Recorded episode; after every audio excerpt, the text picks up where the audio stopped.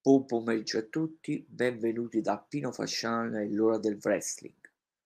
Oggi è mercoledì, che cosa c'è il mercoledì? C'è un nuovo episodio del caffè del pomeriggio, il format in cui parliamo solitamente di NXT, poi vi diamo news e aggiornamenti su WWE, IW e Impact Wrestling. Per l'occasione anche parleremo, ci saranno i pronostici del prossimo pay per view di NXT che andrà in onda sabato notte NXT Deadline. Con me c'è il capo opinionista di NXT, Alfonso Iron Survivor eh, Cascello. Buon pomeriggio Alfonso. Buon pomeriggio a tutti. Saluto tutti gli utenti che ci, ci verranno a trovare o che ascolteranno poi il successivo passaggio sulle nostre piattaforme digitali, Spotify, Anchor, Amazon Music, Google Podcast ed Apple Podcast non perdiamo tempo. Prego Alfonso subito con il recap dell'ultima puntata di NXT andata in onda ieri notte. Prego. Allora, una puntata di NXT che inizia con quello che sarà, diciamo, l'attrazione principale per quello che riguarda proprio NXT Deadline, ovvero il primo dei due match Iron Survivor Wild Card per decretare l'ultimo membro di questo quintetto di lottatori che si sfideranno e dalla parte maschile abbiamo Von Wagner accompagnato da Mr. Stone, Andre Chase accompagnato dalla Chase U, che in questo caso è Duke Hudson e Tia Hale, e abbiamo Axiom. Un incontro dove tutti e tre i contendenti mostrano tutta la loro determinazione e la loro voglia di portarsi a casa questo risultato che sancirebbe un pezzetto di storia per loro, perché farebbero parte di un match unico nella storia della WWE, almeno ad oggi come era prevedibile, anche se non è mai stato un fulmine di guerra, questo bisogna anche darne molto atto, alla fine uh, Von Wagner è stato quello che ha avuto il maggiore spazio, visto e considerato anche la stazza fisica, e sia Axiom che Andre Cesi sono dovuti ingegnare per metterlo fuori gioco, in molti casi anche usando il teamwork, quindi lavorando di squadra. Andre Chase ha avuto anche il suo grosso momento di gloria dopo essere riuscito anche a mettere fuori gioco Mr. Stone, il cliente, scusate, di Mr. Stone, e andare vicinissimo alla vittoria anche tramite una powerbomb ai danni di Axiom. Ma interrompere proprio questa incredibile vittoria che sarebbe stata per la Chase University ci pensa proprio Von Wagner, che però, dopo essersi liberato di Andre Chase, gettandolo fuori dal ring, viene colpito a sorpresa dalla finisher di Axiom, la Golden Ratio, con la quale proprio il lottatore mascherato ex A-Kid vince e si prende l'ultimo posto disponibile per l'Iron Survivor Challenge dal lato maschile.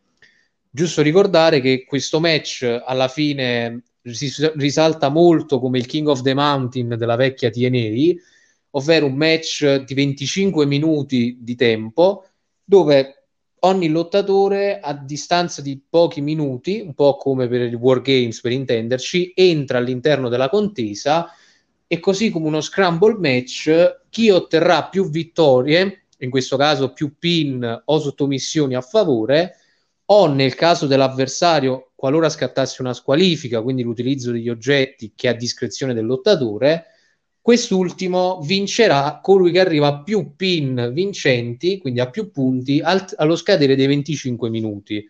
Però c'è anche un inghippo, visto e considerato che chi viene schienato, quindi perde un punto e finisce all'interno di una gabbia. Una gabbia che vale come penitenza e infatti la penitenza è di restare fermi per 90 secondi, quindi praticamente un minuto e mezzo.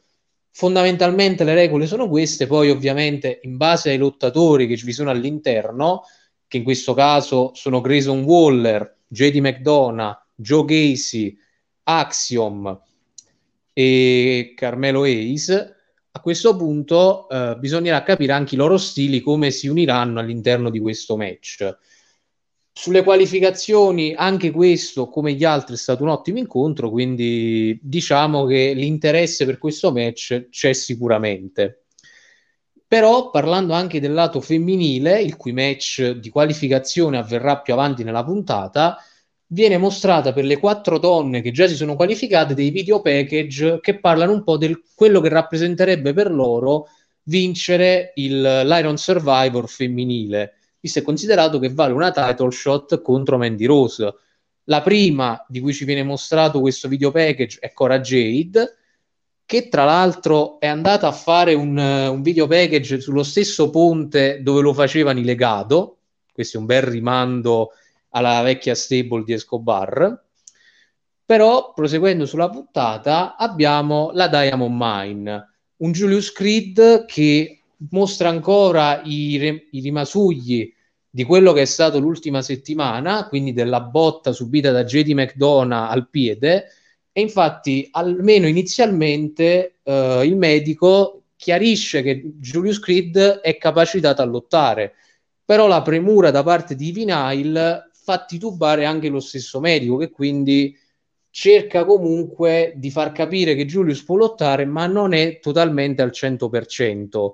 Infatti, Ivy Nail è ancora molto tesa dal fatto che i due suoi amici, la sua famiglia, come l'ha chiamata nel segmento, dovranno affrontare gli Indus Share, ovvero Virman e Sangha.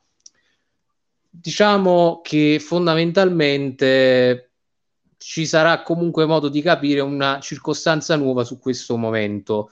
Però prima di ritornare sul contesto uh, Diamond Mine contro Indusher, ci viene mostrato un video package con protagonisti i due artefici di quello che sarà il match valevole per il titolo NXT, ovvero Bron Breaker e Apollo Cruz. Un segmento particolare, più che altro perché essendo una rivalità babyface contro babyface, aveva dei toni molto più semplici da questo punto di vista. Infatti, praticamente Prom Breaker era intento a passare del tempo a pescare, quello che ha definito essere il suo passatempo preferito, visto che gli dà pace, e si trova proprio un Apollo Cruz che, sorprendendolo, gli dice: Visto che questa è l'ultima occasione prima che andremo alle mani, cerchiamo di rispettarci ancora un po' e di avere una chiacchierata amichevole.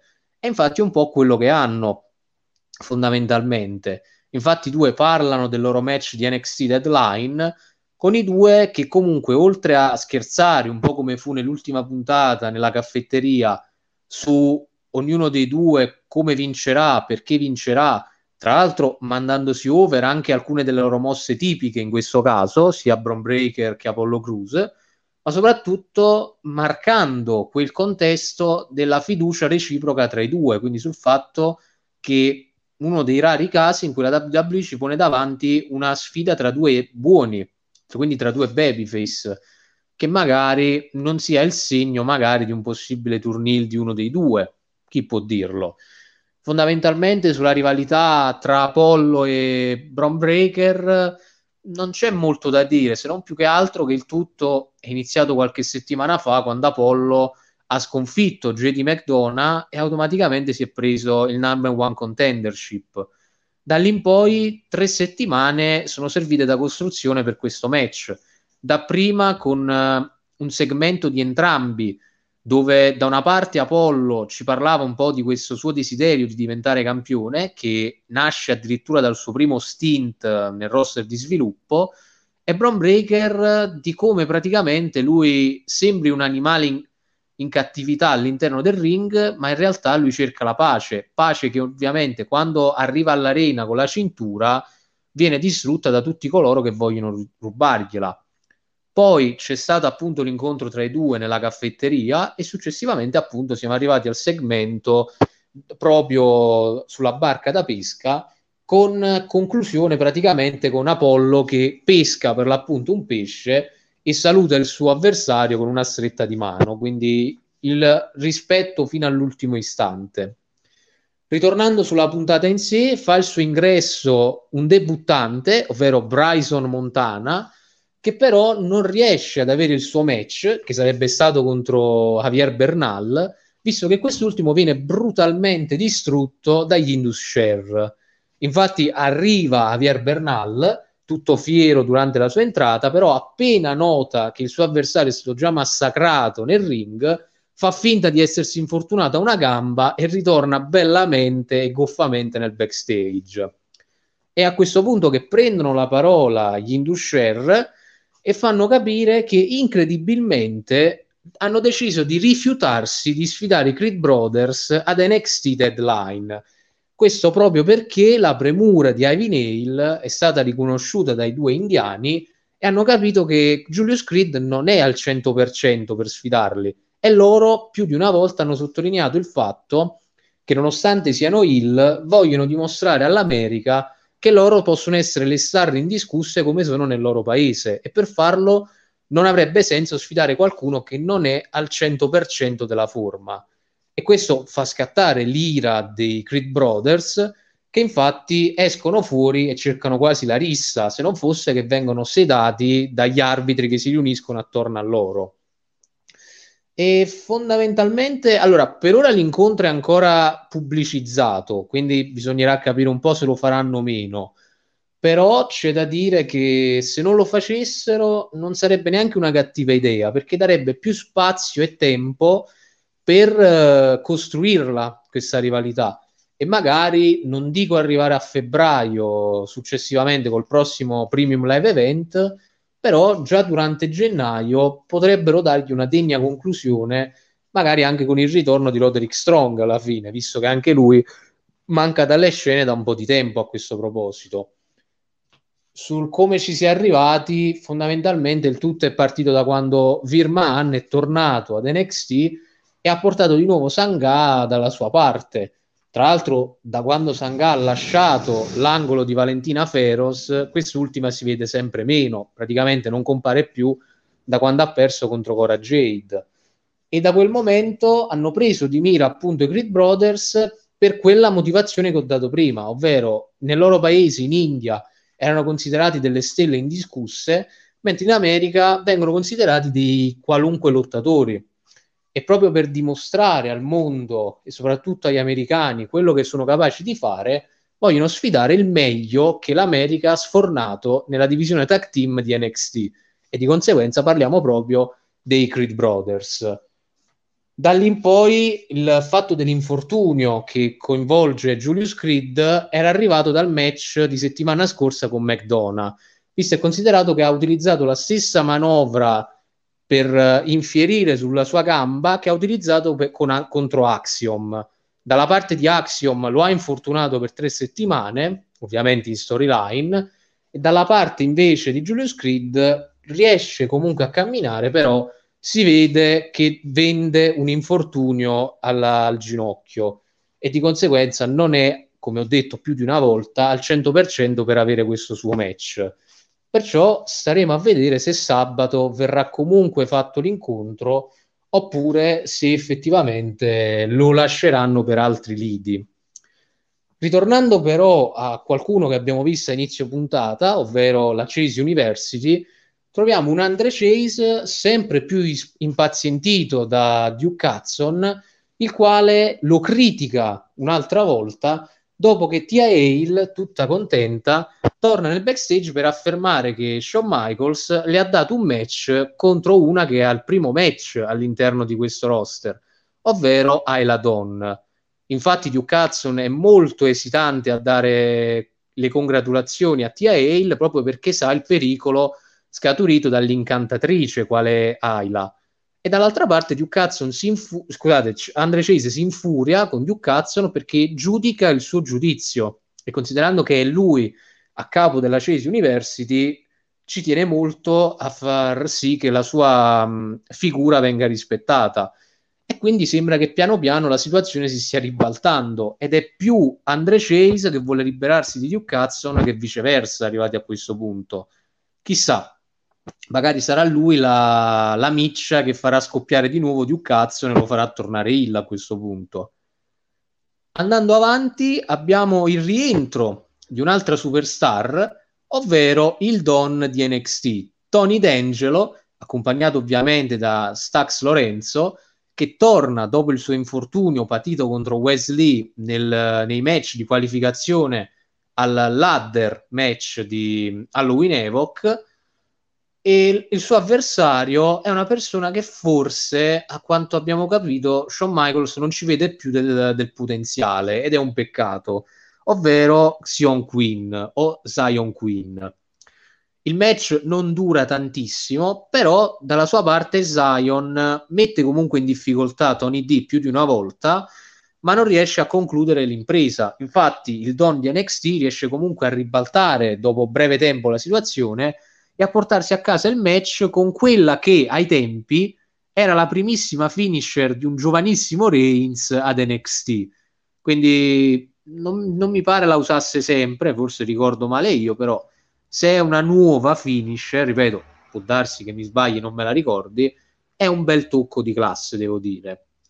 Un Tony D che dopo aver vinto prende il microfono e non si è scordato per l'appunto, come avevo citato prima, dell'infortunio che gli è patito proprio a causa di Wesley. Infatti lui vuole avere una title shot eh, per il titolo del campione nordamericano, visto e considerato che l'unico motivo per cui il Don non è attualmente lui ad avere la cintura è proprio perché Wesley con uh, una sorta di sotterfugio lo ha portato a infortunarsi. Wesley esce fuori e dice al Don che sarà molto lieto di dargli questa opportunità titolata, ma solo dopo che avrà fatto i conti con Dijak, che infatti è ritornato ad NXT attaccando proprio il campione nordamericano. Proprio per questo fondamentalmente compare anche lo stesso Dijak che avverte entrambi di non avere il suo nome in bocca perché potrebbe portare a delle spiacevoli situazioni visto e considerato che la giustizia di Dijak potrebbe scatenarsi anche su di loro mentre appunto Wesley è impegnato ad ascoltare le parole del suo avversario ne approfittano sia Tony D che Channing Lorenzo per tentare di attaccare il campione, che però tramite un backflip all'indietro fatto anche bene, evita l'attacco dei due e se ne va. Di conseguenza abbiamo capito che adesso la situazione intorno al titolo nordamericano è piuttosto incandescente, visto che abbiamo Tony D, abbiamo Dijak e abbiamo anche Wesley però almeno ad oggi pare che il titolo nordamericano non verrà difeso all'interno del pay per view. Quindi può darsi che vogliano regalarsi qualche settimana in più per tentare di capire come gestire la situazione. O magari durante il kickoff ci verrà annunciato tramite un segmento che verrà istituito un triple threat match per decretare il campione, chi può dirlo. Però almeno ad oggi il titolo nordamericano non è nella card ufficiale del, del Premium Live Event.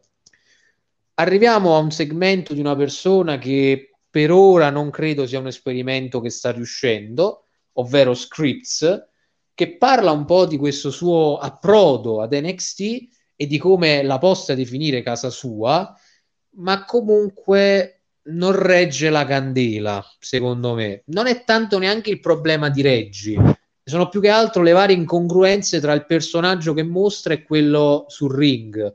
Perché la domanda che sorge spontanea è perché sul ring è muto come un pesce e poi nei segmenti fa i monologhi in rima, manco fosse il cappellaio matto?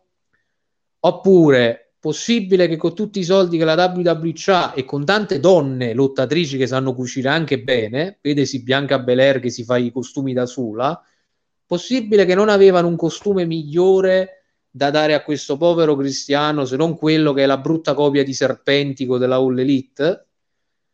Quindi diciamo che almeno per ora io capisco e ammiro il fatto che Triple H, pur di non rilasciare le persone, voglia comunque dargli una nuova vita, praticamente una nuova gimmick, però secondo me ci sono certi nomi che non riescono comunque a valercela la candela oggettivamente. E infatti, secondo me, Reggi, io conio questo, questa frase che vorrei il copyright sopra, direttore. Per me Reggi sono braccia levate al parkour. Ecco, d'ora in poi Reggi sarà braccia levate al parkour. Perché come lottatore non, non, non è che mi dica molto. Ok, Alfonso, è solo tu. Vabbè, da io già ho Tonino belli capelli, poi ho, mi ricordo che altro c'ho, Tonino, poi diffidate dalle imitazioni. Tonino belli capelli e Tonino è solo mio. Prego, Alfonso. Allora, proseguendo sulla puntata, arriviamo a un qualcosa che ha avuto dei risvolti, molti risvolti positivi in realtà. Il match tra Charlie Dempsey ed Hank Walker. già settimana scorsa era stato mostrato un segmento backstage tra questi due con Charlie Dempsey che avrebbe fatto capire all'ex guardia di sicurezza del Performance Center che lui non era destinato a lottare in federazione. Ed è un po' quello che ha fatto denotare fondamentalmente. Infatti questo match è servito per mettere in mostra le abilità di Dempsey che si aggiudica un'altra vittoria, però lo fa in un modo che sappiamo la WWE non è una federazione da farci credere nelle coincidenze e come ai tempi durante il periodo di WrestleMania dell'anno passato, o meglio di quest'anno, ma diciamo che siamo a dicembre, c'era stato il cambio di finisher di Damian Priest che usava la Reckoning ed era praticamente una crossroads, gliela tolsero e poi a WrestleMania tornò quello che utilizzava la crossroads, ovvero Cody Rhodes. Anche qua Charlie Dempsey ha vinto tramite una finisher particolare, ovvero una versione modificata della Regal Stretch di William Regal. Quindi possiamo dire forse che il padre ha ufficialmente rifirmato con la compagnia e fondamentalmente sono molto felice di questa cosa, neanche tanto perché ha lasciato la All Elite, ma sinceramente da fan della WWE avere una federazione gestita da tre che assieme fanno quasi 80 anni di esperienza come Paul Heyman, William Regal e Triple H, diciamo solo che ah, sono in buone mani, ecco, non, non hanno gente stupida al comando. A differenza di come ha detto anche lo stesso Regal, dall'altra parte gente dalla mentalità infantile e vabbè, quelle sono scelte che non andiamo a discutere noi. Però c'è un altro dettaglio molto interessante da questo match ed è l'approdo di un'altra superstar del main roster ad NXT, ovvero a metà del match si presenta a guardare l'incontro Drew Gulak, che si mette a bordo ring a guardare proprio sembra Charlie Dempsey. E infatti, dopo aver visto la vittoria dell'inglese, decide di andarsene. Quindi la circostanza può portare a due cose o un match tra Drew Gulak e Charlie Dempsey, che sarebbe secondo me uno spettacolo perché parliamo da una parte di un prospetto che dal punto di vista tecnico può, potrà offrire qualcosa di straordinario nel futuro, specie perché è figlio di William Regal, e dall'altra abbiamo uno dei lottatori più tecnici attualmente nel panorama del wrestling major, ovvero Drew Gulak, che ha un, un bagaglio tecnico che è qualcosa di allucinante quell'uomo tra sottomissioni e mosse ad alto impatto. Quindi o che ci sia un match oppure che Drew Gulak diventi l'allenatore di Charlie Dempsey, in entrambe le circostanze diciamo che siamo davanti a un qualcosa che può sicuramente giovare ad entrambi, soprattutto perché Gulak le ultime due volte che è apparso una volta ha giobato a Carrion Cross e l'altra si è fatto menare da Charlotte, quindi ha bisogno di fare qualcosa per rilanciarsi pure lui a questo punto. Andando avanti, c'è anche il video package per Zoe Stark, anche lei come Cora Jade ci parla un po' di quello che per lei può rappresentare la vittoria di questo Iron Survivor, ricordando comunque che Zoe Stark anche lei ultimamente sta andando a main event, quindi anche lei sta ricevendo lo spazio per mettersi in luce lì. E poi abbiamo l'intervista di Mackenzie Mitchell a Grayson Waller, ovviamente come il direttore sa, uno di quelli che io più stimo e penso avrà un grande futuro davanti, che ovviamente con fare sempre carico e sicuro di sé si dice pronto per quello che sarà l'Iron Survivor match e lo è anche perché nel main event avremo il segmento del Grayson Waller Effect che si terrà proprio nel momento conclusivo della puntata e sarà un'intervista con tutti i partecipanti del match. Tra parentesi, è veramente bello il fatto che quando Grayson Waller si metta col telefono a vedere le domande dei fan durante il Grayson Waller Effect, se voi andate sul suo Instagram, veramente c'è la diretta del momento, quindi voi potete vederlo o dalla puntata o dalla diretta Instagram di Grayson Waller, quindi vi dà duplice possibilità quell'uomo a questo punto. Andando avanti, siamo arrivati a quello che, direttore, io e so anche Cristian aspettavamo come un segmento sicuramente che ci avrebbe intrattenuto in realtà ci ha fatto anche il regalo di Natale anticipato questo segmento. Arriviamo proprio alla favola natalizia dei NXT Tag Team Champions, i Pretty Deadly, che si autodefiniscono proprio loro il regalo più bello che i fan di NXT potranno mai ricevere e che l'ennesimo regalo anche per l'anno prossimo sarà far diventare il 2023 uguale al 2022, ovvero con i Pretty Deadly che rimarranno campioni di NXT. Però ad interromperli, perché sapevamo tutti che un team sarebbe intervenuto, arrivano niente po' di meno che il New Day, che si prende un pop allucinante dal pubblico per le giuste motivazioni pure e sfidano ufficialmente, con loro fare sempre scherzoso e simpatico, i Pretty Deadly ad NXT Deadline, con in palio proprio le cinture tag team di NXT. Quindi i Pretty Deadly hanno già un curriculum che parla da soli e parla da sé il fatto che abbiano già sfidato il meglio del meglio della WWE e quello che gli prospetta anche il main roster arrivati a questo punto.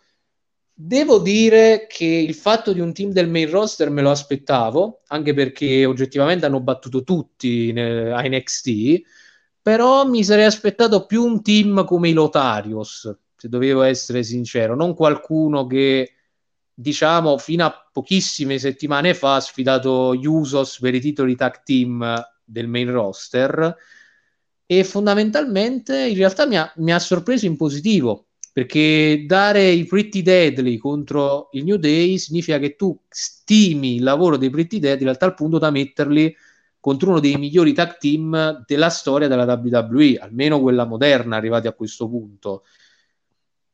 E proseguendo nella puntata do- si fa attenzione anche ad un altro segmento che fa parte proprio di uno dei match successivi, ovvero eh, il promo di Ayla Dawn, la quale fa capire ad Alba Fire che dovrà guardare molto attentamente il suo match contro Tia Hale perché potrebbe servirle quasi da lezione arrivati a questo punto.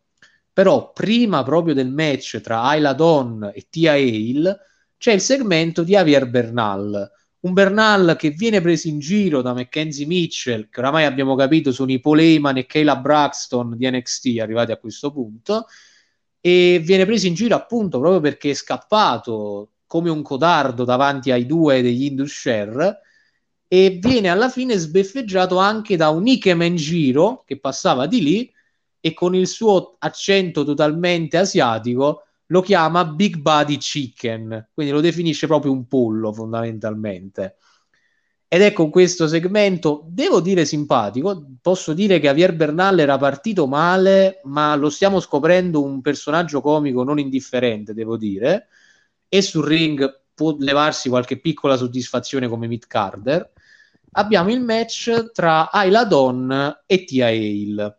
Un match fondamentalmente breve e controllato pienamente e senza troppe discussioni da Ayla, che si libera anche in poco tempo della povera Tia Hale che diciamo che se dovessimo definire il suo periodo fino ad oggi ad NXT diciamo che fa il suo ecco non, senza infamia e senza lode più che altro perché è usata anche per mandare over altre lottatrici. Dopo la vittoria però Ayla Dawn che stava festeggiando a suo modo l'incontro viene sorpresa proprio da Alba Fire che arriva e attacca Ayla Dawn con le due che vengono separate dal, dai membri della security. E verrà poi annunciato successivamente che Ayla Dawn contro Alba Fire è stata aggiunta alla card di NXT Deadline. Un match che secondo me ci sta anche perché io ho detto più di una volta che per me questa rivalità è semplicemente la chiamata del cigno per uh, Alba Fire ad NXT, così come Cameron Grimes, anche lei penso perderà questa rivalità e salirà poi nel main roster a questo punto, anche perché ad NXT non ha veramente più nulla da dire. Ci vengono mostrati poi due filmati, uno che riguarda la terza partecipante all'Iron Survivor femminile, ovvero Kiana James, che ha anche un piano da questo punto di vista a suo vantaggio, e chiede alla sua assistente, Giovanni Burneo, di consegnare una lettera a una persona che al momento non ci veniva specificata. L'altro segmento invece riguarda il debutto che avverrà settimana prossima, quindi, di Lyra Valkyria, ovvero l'ex NXT UK Aoife Valkyrie, che sembra vicinissima quindi a dimostrare anche sul suolo americano il talento che l'ha contraddistinta NXT UK a questo punto. Andando avanti abbiamo un tag team match scaturito più che altro, un po' come è stato il match tra Roxanne Perez e Indy Hartwell di settimana scorsa, da dei segmenti registrati tramite storie Instagram tra i lottatori di NXT. In questo caso avevamo Sol Ruka e un'altra ragazza che stavano facendo un TikTok e vengono interrotte da una litigata dietro di loro proprio tra i due team di Brooks e Jensen e di Malik Blade ed Edris Enofè. I due comunque che da quando Idris ha perso il maglione del padre perché distrutto da Von Wagner ha un atteggiamento molto più aggressivo visto che era l'ultimo ricordo del padre e questo match da un certo punto di vista ha mantenuto quella, quella sua cattiveria e un incontro che però è stato caratterizzato soprattutto dalle interferenze a questo punto che hanno spostato molto l'inerzia del match che stava diventando un po' noiosetto ecco. La prima interferenza è stata ai danni di Briggs e Jensen proprio con Giovanni Burneo l'assistente di Chiana James che mette la lettera che le era stata consegnata nella giacca di, se non vado errato, di Jensen, sì, di Jensen, e la seconda, che è stata quella decisiva, è stata l'interferenza di Von Wagner, che è andato a fronteggiare, ora che non è più disponibile per l'Iron Match, Von Wagner, scusate, che è andato a fronteggiare Odyssey Jones, cosa che distrae Blade Denofè e permette agli ex campioni di NXT UK, ovvero Briggs e Jensen, di vincere l'incontro. E al termine di quest'ultimo i quattro lottatori si scambiano un segno di rispetto in quello che però, più che altro appunto per le varie, per le varie distrazioni, non è stato forse il meccione che potevano fare questi due team. Arriviamo anche al quarto segmento delle donne che appartengono all'Iron Survivor Match, e abbiamo quello di Cora Jade, che per me, continuo a dire, è proprio lei che dovrà detonizzare Mandy. E a questo punto, a febbraio, potremmo avere la data definitiva di questo passaggio di cintura, arrivati a questo punto. Però, dopo questo segmento da parte di Cora Jade, che parlava praticamente a uno specchio, parlava di se stessa allo specchio, troviamo proprio Briggs e Jensen che raggiungono Fallon Alley, la quale si sta preparando proprio per il suo match di qualificazione, visto e considerato che il match sarà Fallon Alley contro Wendy Chu contro Indy Hartwell. Jensen scopre che Kiana James l'ha invitata, l'ha invitato ufficialmente ad NXT Deadline e lui lo vede quasi come un appuntamento e dalle altre due viene visto quasi come una distrazione, ecco, soprattutto da parte di Fallon, sapendo che Kiana James vuole distruggere il bar di famiglia e di conseguenza non è una persona che lei vede di buon occhio. Diciamo che molte storyline ad NXT risembra, risembrano un po' beautiful, però se seguite piano piano la storia si riesce a capire un po' tutte le sfaccettature. Però andando avanti in quello che fondamentalmente è l'ultimo match della serata, abbiamo il match di qualificazione all'Iron Survivor Challenge tra appunto Wendy Chu, Indy Hartwell e Fallon Alley. Anche questo, come la controparte maschile, è stato un match combattuto con Fallonelle e Wendy Chu che almeno inizialmente cercano di liberarsi di quella un po' più pericolosa delle tre, ovvero Indy Hartwell ma quest'ultima, che secondo me, almeno mio modesto parere, ha guidato un po' di più l'incontro per le altre due, essendo quella più esperta, non ci mette molto a ottenere il controllo della contesa, quindi a mettere in difficoltà entrambe le altre due donne. Nel finale Wendy Chu prova diversi pin, ma proprio quando sembrava che stesse per trovare la vittoria dopo una frog splash ai danni di Fallonelli, Indy Hartwell le ruba totalmente il pin, gettandola fuori dal ring e si autoconsegna la vittoria. Quindi il match a questo punto vedrà Cora Jade, Roxanne Perez, Chiara James, Zoe Stark ed Indy Hartwell. Quindi, come dissi settimana scorsa, c'erano tre donne per tre rivalità differenti arrivati a questo punto Fallonelli con Chiana James, Wendy Chu con Cora Jade Indy Hartwell con Roxanne Perez, hanno deciso praticamente di tenere fede a quella di Indy, che anche per lei diciamo che sono le ultime chiamate, ecco, prima di quella ufficiale nel main roster, perché comunque NXT ha fatto tutto fondamentalmente. E dubito che se Roxanne vincesse il titolo, lei avrebbe la chance di vincerlo a sua volta. Però Indy Hartwell non ci sta a vincere solamente, ma raggiunge anche il Toxic Lounge delle Toxic Attraction e sbeffeggia la campionessa Mandy affermando che quando vincerà l'Iron Survivor sarà anche colei che le toglierà la cintura probabilmente nel prossimo Premium Live Event. Ma arriviamo infine a quello che secondo me è stato un pezzo importante, forse il più importante della puntata, ovvero il Grayson Waller Effect, che è il vero e proprio main event della puntata, dove tutti i personaggi presenti sulla scena si dicono più che convinti di riuscire a vincere questo match. Da una parte Carmelo perché sa delle sue qualità e del fatto che a differenza di tutti gli altri che sono già stati contro il campione chi più e chi meno ma hanno già perso tutti e lui invece è l'unico che ha continuato a vincere e a macinare vittorie anche con due titoli nordamericani che giustamente Grayson Waller gli ricorda anzi no scusate JD McDonough gli ricorda che però l'ha perso entrambe le volte fondamentalmente. JD McDonough dall'altra parte forse un pelino meno smart in questo caso delle altre volte, con un po' di intelligenza spiccata in meno, fa capire che il suo obiettivo sarà comunque vittimizzare tutte le persone presenti nel match. Grayson Waller, vabbè, Grayson Waller fa il Grayson Waller, sbeffeggia tutti con soprannomi, nomignoli durante le presentazioni e via dicendo. Io l'ho detto che adoro quel ragazzo.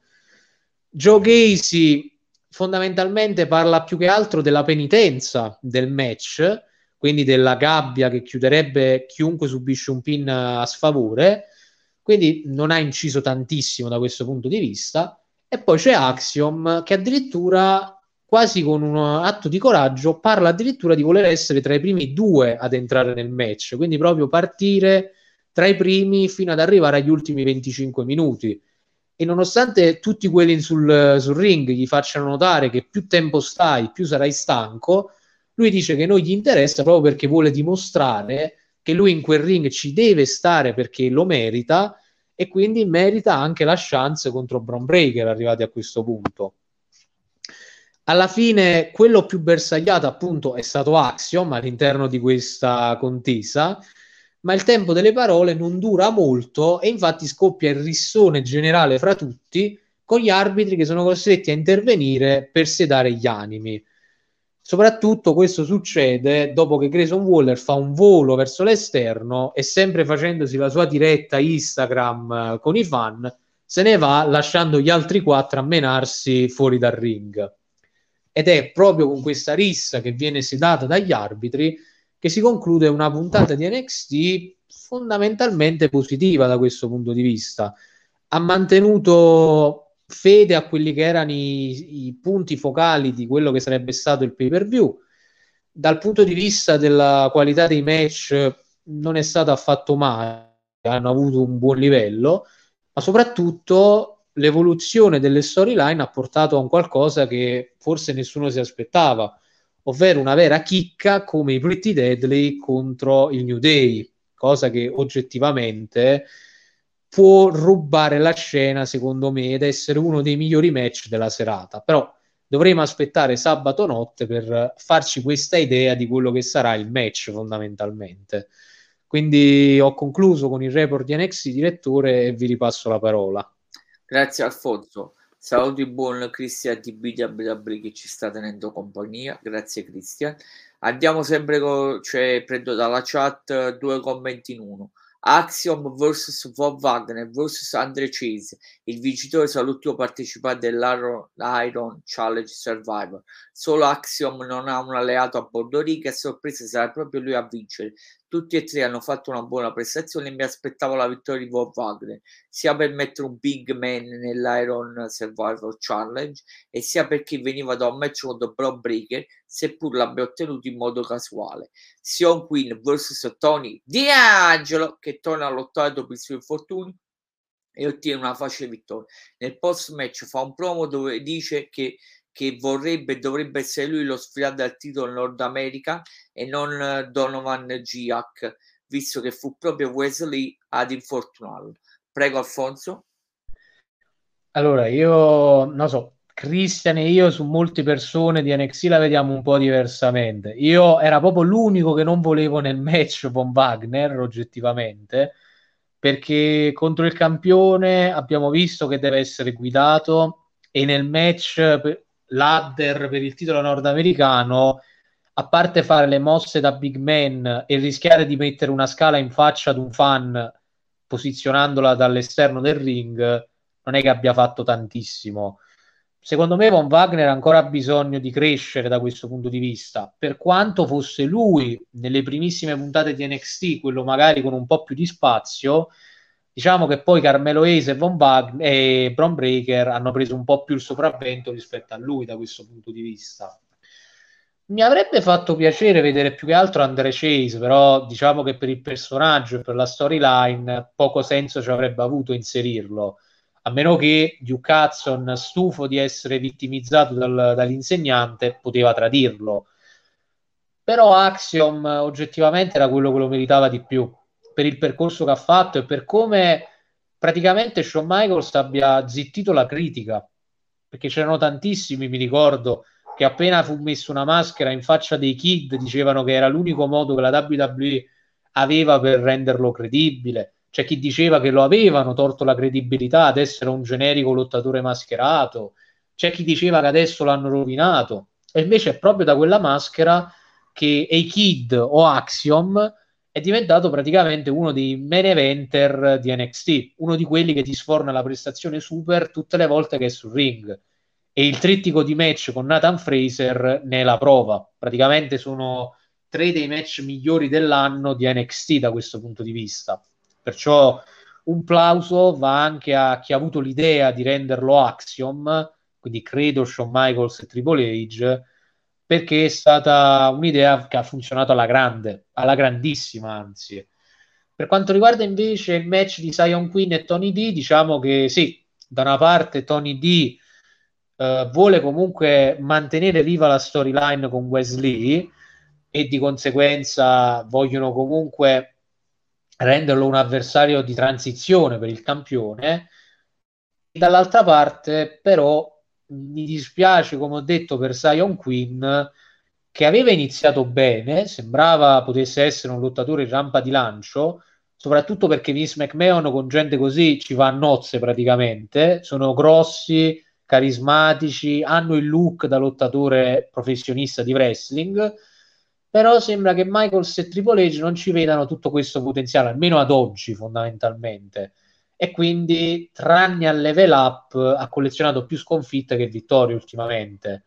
Peccato, perché aveva del grosso potenziale, però magari mai dire mai. C'è comunque main event dove lotta qualche volta.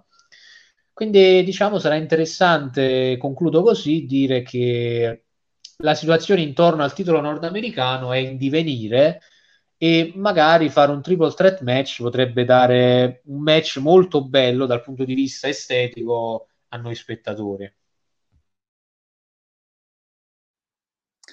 Uh, Charlie Dempsey vs Hank Walker. Durante il match fa la sua comparsa Drew Gulak direttamente da SmackDown che probabilmente ritornerà in NXT si limita a stare a bordo riga apparentemente per dare dei consigli tecnici a Charlie.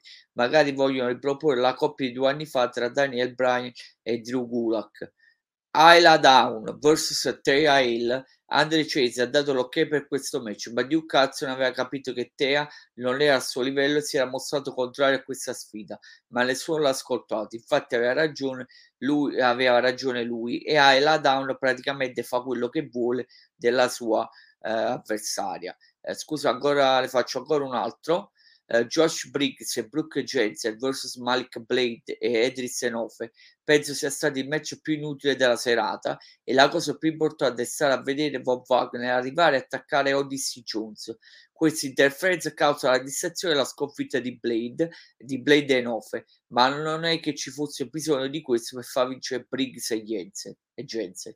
prego Alfonso allora, sul match di Dempsey diciamo di sì, quindi come ho detto le possibilità sono due, o una rivalità tra due wrestler molto tecnici come Gulak e Dempsey, oppure fai un team tra questi due, o meglio, un'accoppiata insegnante-allievo da questo punto di vista, con Gulak che farebbe quindi l'istruttore personale di Dempsey per aumentare il suo bagaglio tecnico, cosa che potrebbe anche starci fondamentalmente, visto che Gulak ha imparato comunque da gente esperta quello che sa.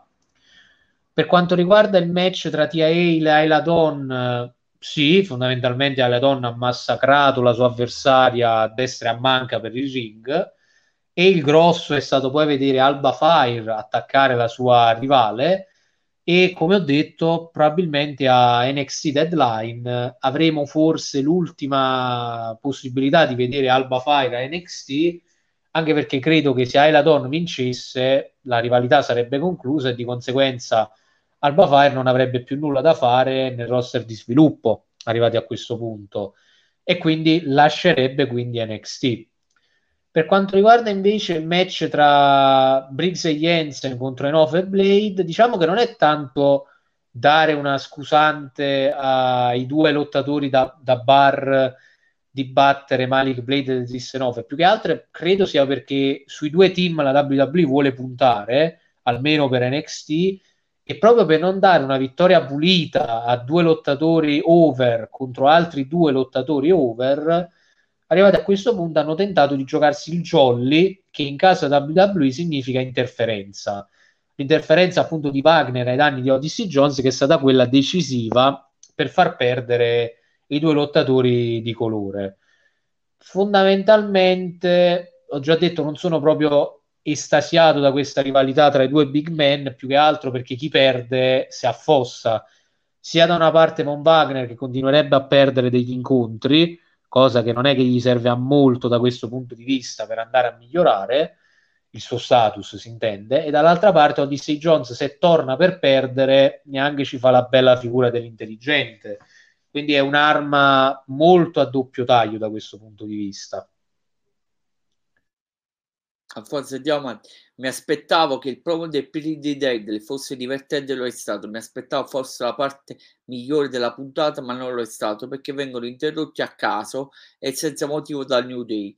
Senza media ottengono un'altra title shot per i titoli di coppia e poi la gente si lamenta di Goldberg e Brock Lesnar che vanno contro i campioni al loro ritorno ma quello che, ma quello che fa il New Day è peggio. Aspetta un secondo, ecco qua. Indy Arthur vs Fallo Ellie vs Wendy Chu, la vincitrice sarà l'ultima partecipante all'Iron Challenge Survivor versione femminile. Qui a differenza dell'opener c'è una vera favorita che rispetti i favori del pronostico, ovviamente mi riferisco a Indy Arthur che soffre la vittoria a Wendy Chu e si, quali- e si qualifica lei per l'Iron Challenge Survivor. Uh, aspetta, aggiungo quest'altro commento di Christian. Il problema di Scripts è che la gente lo vede ed identifica come Reginald. Per lo stesso motivo, in passato la WWE ha dovuto interrompere i push a Tensai perché tutti lo vedevano come il mid card di un tempo a Inter Albert, visto che era molto eh, riconoscibile. Eh, do, eh, mi aspettavo comunque dovevano arrivare Mace e Mansura a sfidare i, i Pretty Deadly per fare la sfida tra modelli. Prego Alfonso. Ma diciamo che l'ultimo commento e il primo li metto assieme, visto che trattano della stessa cosa. So che Christian, anche in altri nidi, ha ben vociferato di questo suo disaccordo totale nel New Day che ha sempre rematch contro Usos e il New Day che si prende sempre le title shot. Però bisogna contestualizzare, secondo me. Goldberg è vero, campa praticamente sulla vecchia striscia di quello che era in WCW e nei primi anni della WWE e quindi non ha tutti i meriti del caso per essere dove sta, quindi andare sempre quando torna, speriamo di no, che non torni più, per andare contro il campione. Però lui è la carta che la WWE si gioca quando non hanno un avversario credibile e quindi usano il mese lui per costruire in quel mese un altro lottatore. Quindi da un certo punto di vista serve Goldberg in qualche modo.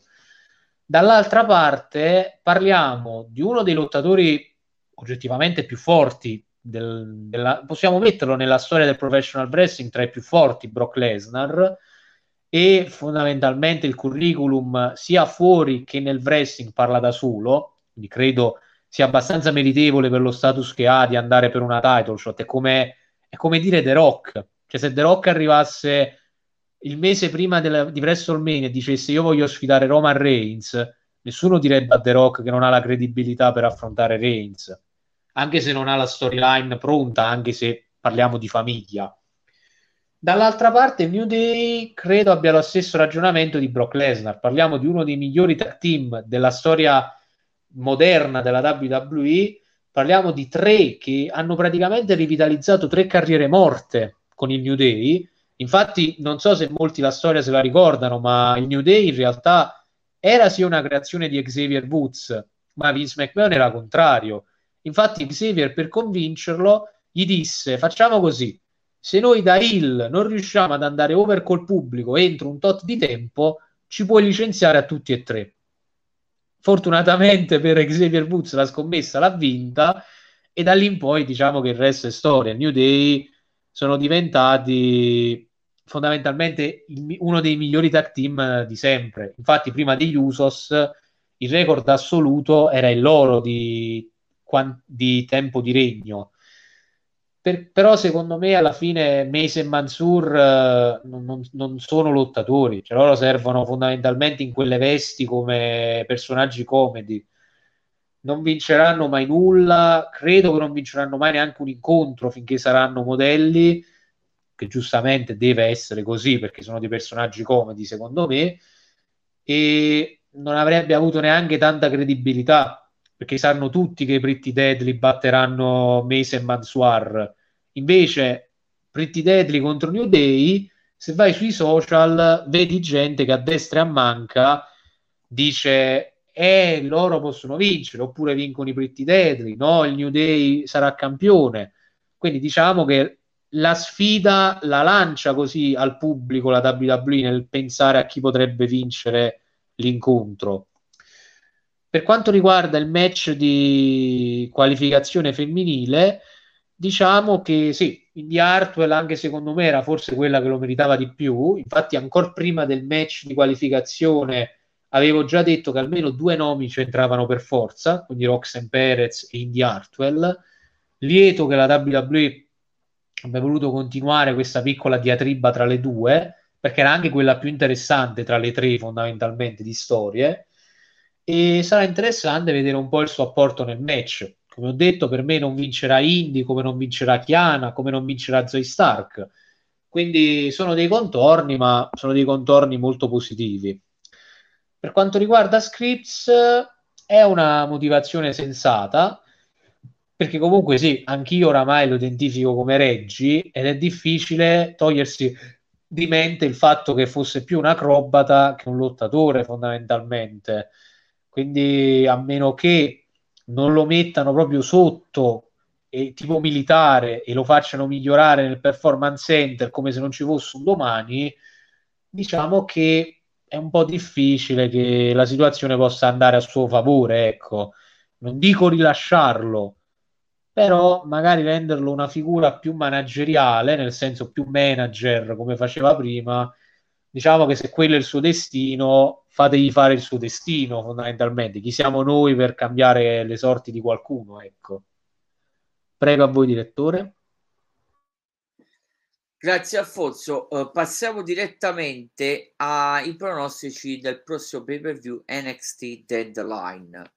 Uh, uh, ringrazio Cristian se vuole continuare a tenerci compagnia in chat scrive i suoi mano a mano i suoi pronostici. Allora, Alfonso, eh, eh, preparati. Allora, il primo match Ayla Down, Ayla Dawn, scusami, Ayla Dawn contro Alba Fire. Non c'è nessuna stipulazione speciale, quindi match normale, single match normale. Ayla Dawn contro Alba Fire. Eh, pronostico e perché? Prego. Allora, fondamentalmente questa rivalità è nata da poco, quando Ayla Donna ha accostato ad Alba Fire il suo match uh, Last Woman Standing contro Mandy Rose e da lì appunto Alba non si è fatta vedere fino a questo momento, quindi fino ad attaccare Ayla Donna. Per me, l'ho detto, a mani basse vince Ayla, più che altro perché la devi costruire per essere una lottatrice credibile nel, nel roster più che altro per darle anche uno status. E dall'altra parte Alba Fire ha fatto tutto ad NXT, tranne vincere il titolo femminile. Quindi fondamentalmente è più giusto che come Cameron Grimes, che è più esperto, dia lo spazio ai lottatori che devono crescere nel roster. Nel caso di Grimes fu Joe Casey e nel caso di, Ayla, di Alba Fire sarà Ayla Dawn. E quindi le daranno questa vittoria importante. E da lì, come sto dicendo da diverso tempo, penso che Alba Fire la possiamo anche vedere nel main roster arrivati a questo punto. E potrebbe rivelarsi un'aggiunta interessante in base a dove andrà a finire.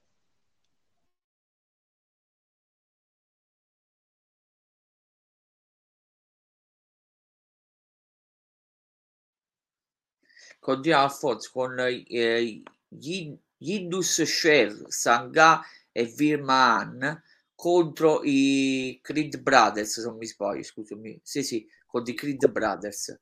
Prego, Alfonso.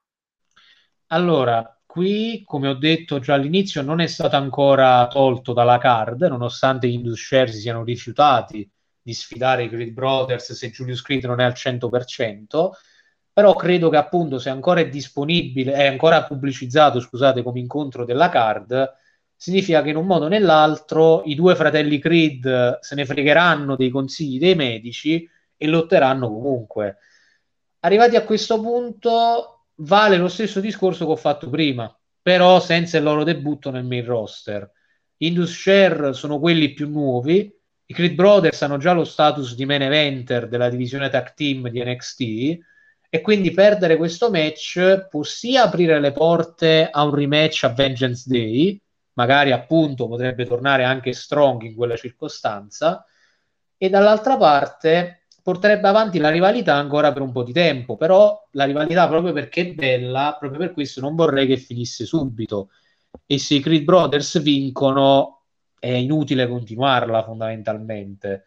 Perciò in questo caso vado con la vittoria degli Indus Share, che sono quelli che ne hanno più bisogno.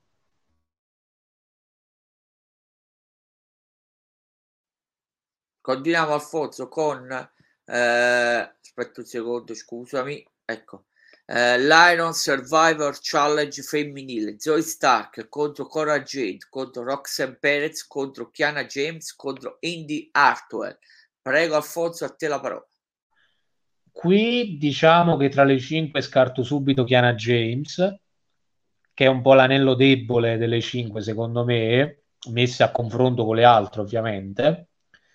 Zoe Stark più che altro perché comunque è in rivalità con Nikita, quindi non la vedo molto, molto avanti ecco, rispetto alle altre. Restano le tre donne che sono Indy Hartwell, Cora Jade e Roxanne Perez. Considerando che Indy Hartwell le basta continuare a fare belle prestazioni per avere la chiamata nel main roster, cosa che credo avverrà presto, sia perché dopo Raw eh, il The Way, o almeno i tre babyface del The Way, Dexter Loomis, eh, Johnny Gargano e Candice LeRae hanno avuto delle interazioni, e sia perché nell'ultimo live show di NXT Dexter Loomis e Indy Hartwell si sono riabbracciati ancora una volta come coppia, quindi anzi Dexter Loomis ha avuto proprio un match uh, nell'ultimo live event di NXT. Di conseguenza, credo che Indy Hartwell sia più vicina al main roster che a vincere il titolo. Restano le due rivali amiche e nemiche, quindi Cora Jade e Roxanne Perez. Però è da tempo ormai che diciamo che sfumata la possibilità Nikita, l'unica donna che può detronizzare Mandy è Roxanne Perez e quindi io vado con la vittoria di Roxanne Perez perché secondo me a Vengeance Day, che sarà il prossimo premium live event a febbraio, può detronizzare Mandy Rose e fare in teoria la storia, perché detronizzerebbe una delle più longeve campionesse di NXT. Grazie Alfonso, andiamo, grazie Alfonso, andiamo avanti. L'Iron uh, Survivor, Charge mas- Survivor Challenge maschile Carmelo Hayes contro Joe Gacy contro JD McDonough contro Grayson Waller contro Axiom. Prego Alfonso, a te la parola. Anche qua, diciamo, se dovessi partire da quello che ha meno chance a più chance, direi che quello che ne ha meno è Joe Gacy, non perché non mi piace, anzi, io adoro lo schism perché mi ricorda un, un uh, Wyatt Family dei primi tempi, quello proprio di NXT, quindi per me è una cosa che funziona. Più che altro perché secondo me vogliono costruire lo schism più come un qualcosa di separato per ora dai titoli di qualsiasi genere, ecco, per intenderci. Poi direi Axiom, più che altro perché non lo vedo ancora propriamente a livello di breaker dal punto di vista del momentum per potersi permettere di andare contro appunto il campione, però senza ombra di dubbio è un grandissimo performer. Poi ci sarebbe Joe Casey, eh, scusate, Grayson Waller, che ci starebbe contro Brown Breaker secondo me, sarebbe un bel match, tra l'altro tra due dei migliori talenti che ci sono ad NXT, però Grayson Waller non credo sia ancora arrivato il suo momento, però secondo me arriverà molto presto. Poi c'è JD McDonough, perché McDonough come Hill oramai è diventato un beniamino del pubblico fondamentalmente e uno dei migliori da questo punto di vista però ha avuto la title shot già più di una volta, ha avuto la possibilità di ritornare il number one contender più di una volta, quindi credo che non vincerà lui questo incontro, anche se magari ci andrà vicino. E quindi il mio pronostico va verso quello che insieme a Bron Breaker è l'astro nascente del futuro della WWE, quello su cui la WWE deve puntare per il futuro della sua federazione, ovvero Carmelo Ace. Un Ace che già si è fatto forte di, di, essere uno dei migliori, se non il miglior campione nordamericano della storia della WWE, adesso può diventare l'avversario più credibile per il campione Bron Breaker, visto che possono giocare anche su questo fatto che sono i due talenti generazionali migliori che NXT ha sfornato nell'ultimo anno e mezzo. Perciò credo che Carmelo vincerà questo incontro abbastanza facilmente, ecco. Ok, Alfonso. Allora andiamo con il match che hai eh, annunciato da, da, pochi, da pochi minuti poc'anzi, il WWE NXT Tag Team Championship, i Pretty Deadly contro i New Day eh, Xavier Woods e Kofi Kingston. Prego, Alfonso qua il pronostico è forse l'unico incerto in realtà, perché da un certo punto di vista entrambi hanno le stesse possibilità di vincere come team, 50 e 50. Da una parte, dare i titoli tag team di NXT a New Day significherebbe mandare nel main roster i Pretty Deadly, quindi fare li, li, lo scambio, e potrebbero a SmackDown comunque ritagliarsi degli spazi, secondo me però non avrebbe senso mandarli nel main roster anche perché avrebbero poco da fare, visto che finché gli Usos non perdono a WrestleMania è difficile che perdano, quindi non avrebbero molto da fare. Per quanto riguarda uh, i Pretty Deadly come, cam- come mantenimento, ci sarebbe perché tu continui a farli diventare uno dei migliori tag team che hai attualmente in federazione e gli stai dando un'altra tacchetta in più per uh, far capire quanto valgano effettivamente come duo, sia dal punto di vista dei personaggi, perché sono divertenti e intrattenitivi, e sia dal punto di vista delle abilità nel ring, perché sono molto capaci. Perciò io qua credo, e a questo punto spero anche che sarà così, più che altro proprio per non bruciarli, che a- mantengano le cinture i Pretty Deadly. Però col senno del poi, appunto, sarebbe importante dare la vittoria a loro perché gli daresti un'altra tacchetta in più che veramente li farebbe diventare anche per loro uno dei migliori tag team della storia recente di NXT degli ultimi 3-4 anni.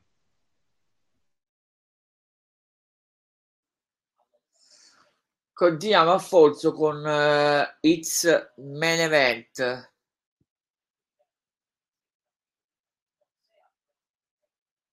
Adesso andiamo, ecco, WWE NXT Championship Bro Breaker contro Apollo Cruz. Prego, Alfonso. Ma qui credo che non ci siano molte possibilità diverse da quella che dirò. Penso che Bron Breaker manterrà, la, manterrà comunque la cintura. Più che altro, se non vuoi farlo proprio per la rivalità in sé, proprio per uh, il guadagno che avresti anche in termini di ascolti dal fare Carmelo Hayes contro Bron Breaker, quindi i due migliori talenti che hai sfornato ad NXT l'uno contro l'altro. Quindi secondo me Apollo metterà in seria difficoltà il campione, però secondo me il titolo lo, lo mantiene Bron Breaker, più che altro appunto per quello, perché se vuoi fare un match che ti fa fruttare molti soldi, Carmelo Hayes contro Bron Breaker è il match eh, giusto da questo punto di vista.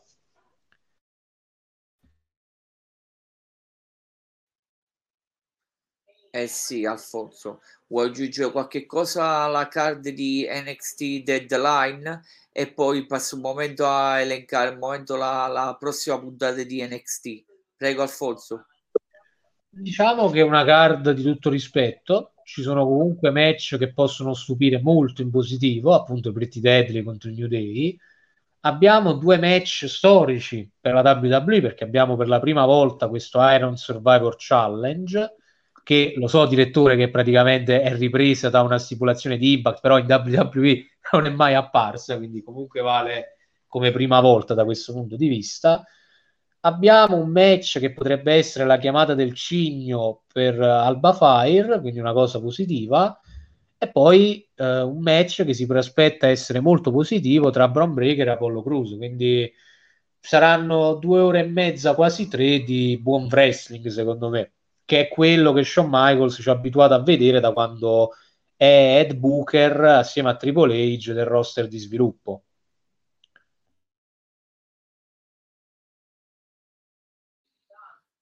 Ok Alfonso, allora un momento la not- e poi ti, ti, la- ti saluto e poi do io le notizie. Allora, la prossima settimana WWE sarà live martedì 12 dicembre sugli USA Network.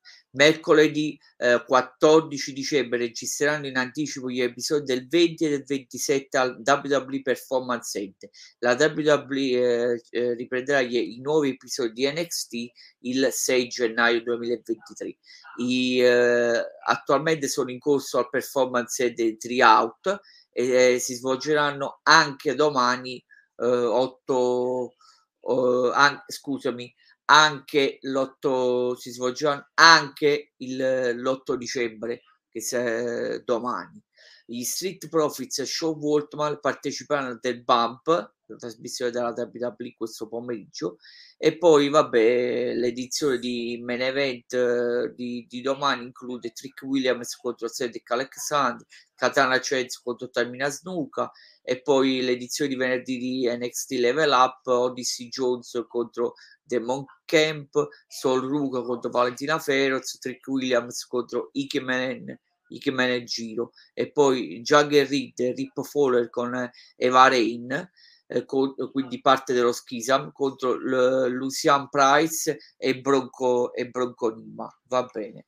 Comunque Alfonso ti ringrazio di aver partecipato all'episodio del caffè del pomeriggio, io mi trattengo giusto per le news e gli, aggiorna- e gli aggiornamenti, però c'era un'ultima domanda eh, di, eh, di Christian che ovviamente è, filo, vabbè, sto, ovviamente sono ironico, è filo eh, New Day ovviamente, dice perché aspetta ecco che ecco, una sfida tra i Creed Brothers e gli Usos eh, che dici cosa ne pensi? Nel main roster.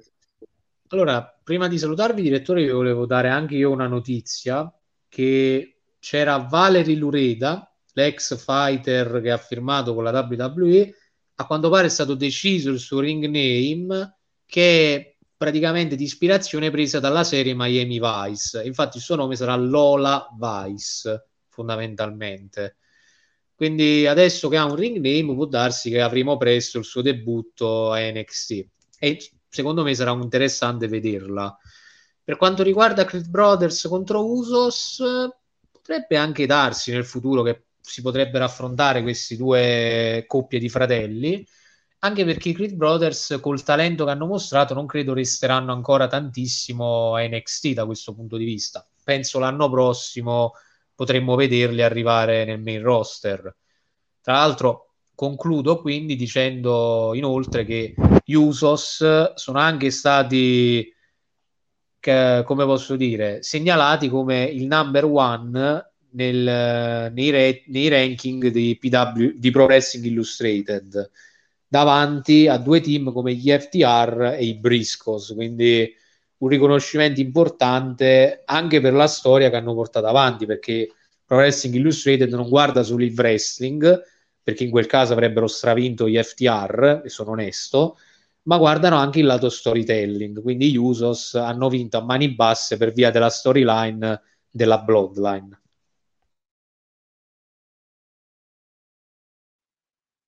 Perfetto, Affonso. Allora ti saluto, io rimango giusto per, per alcune news e aggiornamenti che ci sono, le notizie comunque. Eh, grazie Alfonso. Grazie a voi direttore, buona serata. Grazie.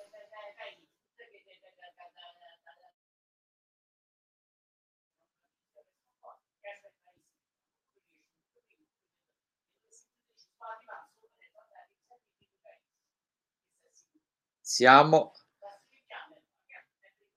allora.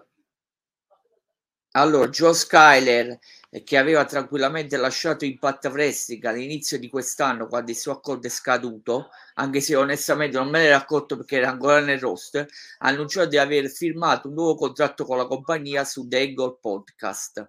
Sul suo nuovo contratto Joe Skyler ha commentato sono entusiasta di essere tornato con Impact Wrestling. In cima alla mia, alla mia testa l'elenco dei talenti di Impact che non ho ancora, che non ho ancora affrontato. Questa è la cosa che mi attrae davvero. Ho firmato con Impact per rompere la percezione di chi sia Joe Skyler. Sono stato, questo, eh, sono stato un operaio da qui, eh, sono stato vabbè, un onesto mestierante da 15 anni e volevo essere preso più seriamente come una minaccia, come una superstar praticabile, come qualcuno in cui le persone possono vedere eh, i, i, soldi. Eh, Joe Skyler ha dichiarato durante questo podcast di aver firmato un accordo di due anni, un accordo pluriennale. Eh, poi la dove cosa c'è? Eh, già ho detto di NXT, poi eh, mh, mm, ah, la preview di Dynamite di questa notte.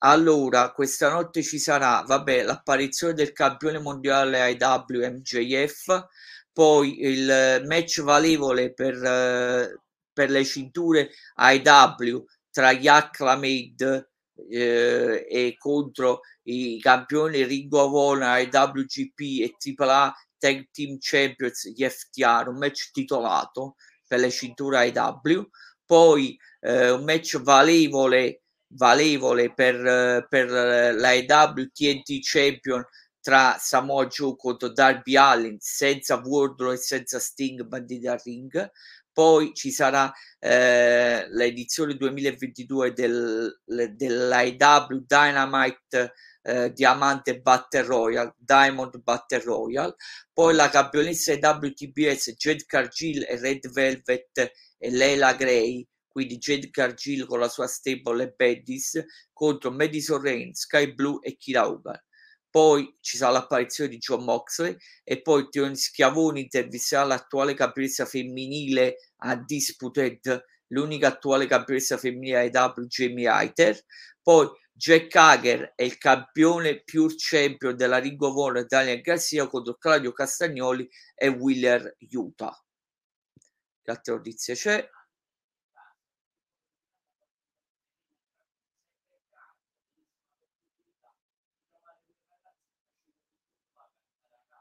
Poi, eh, poi c'è il, il, figlio di, eh, di Umaga, eh, entrato a far parte, comunque si allena alla Reality of Wrestling, la, la federazione barra accademia di allenamento di Booker T, il figlio di Umaga. Contento per, per lui e comunque eh, sono contento. Eh, sono contento. Andiamo avanti. Se c'è ancora qualche altra notizia, se no chiudiamo. Eh... Vabbè, poi c'erano presenti durante le registrazioni di NXT eh, Vincent e Dutch, gli ex Right House, eh, che insieme a Tyler, Tyler Bateman erano ex eh, eh, tri, eh, Ring of Honor Trios eh, Champions.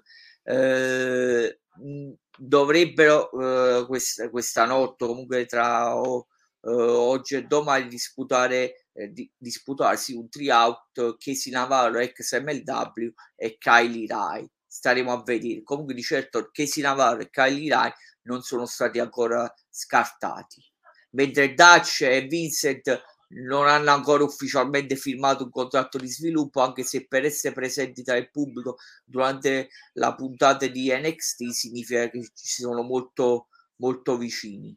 Poi eh, eh, questo qua è un altro contratto di sviluppo ABC Action News di Tampa Bay ha un articolo sulla WWE che tiene i tryout come avevo detto al performance center eh, eh, che ti provvidi vabbè, presso il campus dell'EMG Academy e rivela che Male, Melanie Melanie eh, Brzezinski dell'Università di Tampa è, stato offer- è, è stata offerto un contratto di sviluppo dalla WWE dopo il provino.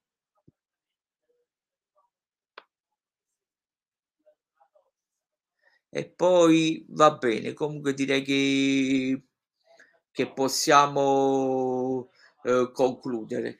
Allora, ringrazio il buon eh, capo opinionista di NXT Alfonso Cascello, ringrazio Cristian di BWW che ci ha seguito dall'inizio eh, alla fine. Eh, vi ricordo che domani ci sarà regolarmente la strana coppia dalle ore 17 sempre sul nostro canale Twitch e come il caffè del pomeriggio e poi domani la strana coppia potete recuperarlo benissimo o su Twitch o sulle nostre piattaforme digitali Spotify, Amazon Music, Google Podcast, Apple Podcast e Anchor. E domani ci sarà regolarmente la strana coppia dedi- dedicata, nuovo episodio della strana coppia dedicato, scusatemi, a Impact Wrestling, con preciso il titolo Impact Wrestling, eh, il nuovo contratto televisivo su Dazon, eh, quali potrebbero essere i possibili, i possibili cambiamenti. Comunque, dall'ora del wrestling è tutto. Pino Fasciano vi saluta, vi ringrazia e vi rimanda domani per la strana coppia dalle ore 17 sempre sul nostro canale Twitch. Eh, buona serata e buone botte, grazie a tutti.